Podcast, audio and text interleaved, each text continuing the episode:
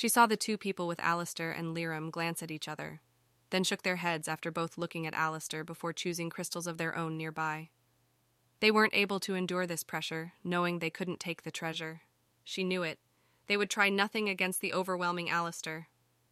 Lyram frowned with a confused look on his face, but he got out of Kamaria's way. Looking at him as she passed, she winked.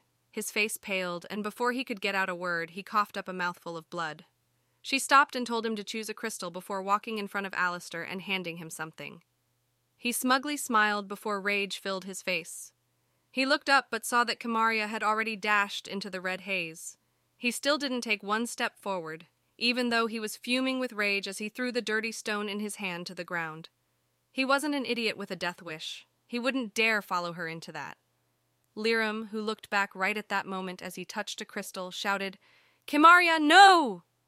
Immediately after she saw all white, she screamed so hard her vocal cords might have even torn. Every part of her consumed her consciousness with unimaginable pain. Dreadful pain, she couldn't even escape to unconsciousness to escape from it.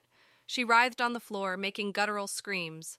Sunny 56% cell damage. Kamaria, get back out of this, Sasquatch said. Hu, let this great one help you with smacking some faces. Light shone and covered Kamaria from head to toe. Kamaria's eyes, wet with blood, could see. She once again had control of her body. She knew her clothes were drenched with blood. She was just now uncontrollably vomiting blood till now. Sasquatch interrupted her. This magnificent one can't maintain this transformation for long. Get the crystal. She woke up from her daze and with long strides reached the crystal. It was tiny and blood red. As she touched the crystal, everything went dark. Kamaria opened her eyes. She was in a city of stone and wood, smelled the saltiness of the ocean in the cool breeze on her face. She tried to turn her head in confusion to the scenery change, but found that she had no control of her body, as if she was an observer stuck in her own head. Kamaria stood between pillars reaching towards the sky, holding up a wooden roof. There were no walls. She saw she was high up. It seemed to be some sort of ancient temple up on a hill. She thought to herself, Is this the vision the great elder shamaner mentioned? Her body moved on its own. She even heard her own voice in her head talking to Sunny about this temple. This was a very bizarre feeling, very different from when Sunny or Sasquatch take over her body. When moments like those have happened, she could always feel deep down that she could override them if she truly needed to. She kept gazing out at this temple. She saw many hieroglyphic like inscriptions on the floor and crawling up the massive columns. Kamaria could feel Sunny answering affirmatively to the Kamaria of this vision and scanning them. She wondered if she could communicate with them. She started yelling in her head, Sunny, Maria, Sasquatch, can any of you hear me?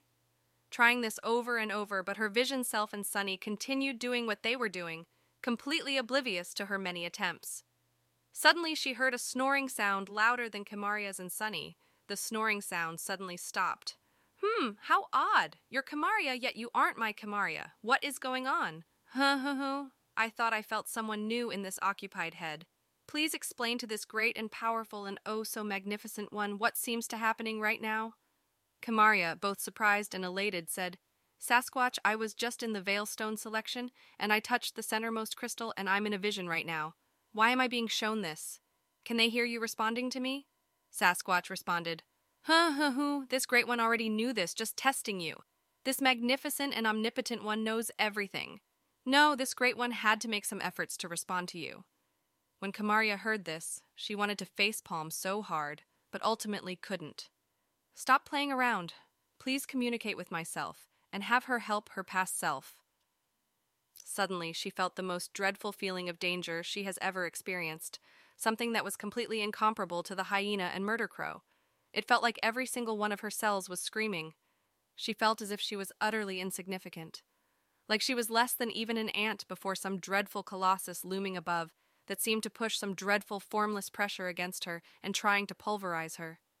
She felt completely and utterly trapped. Sunny, run now! Dreadful existence! Less than 0.0009% chance of survival.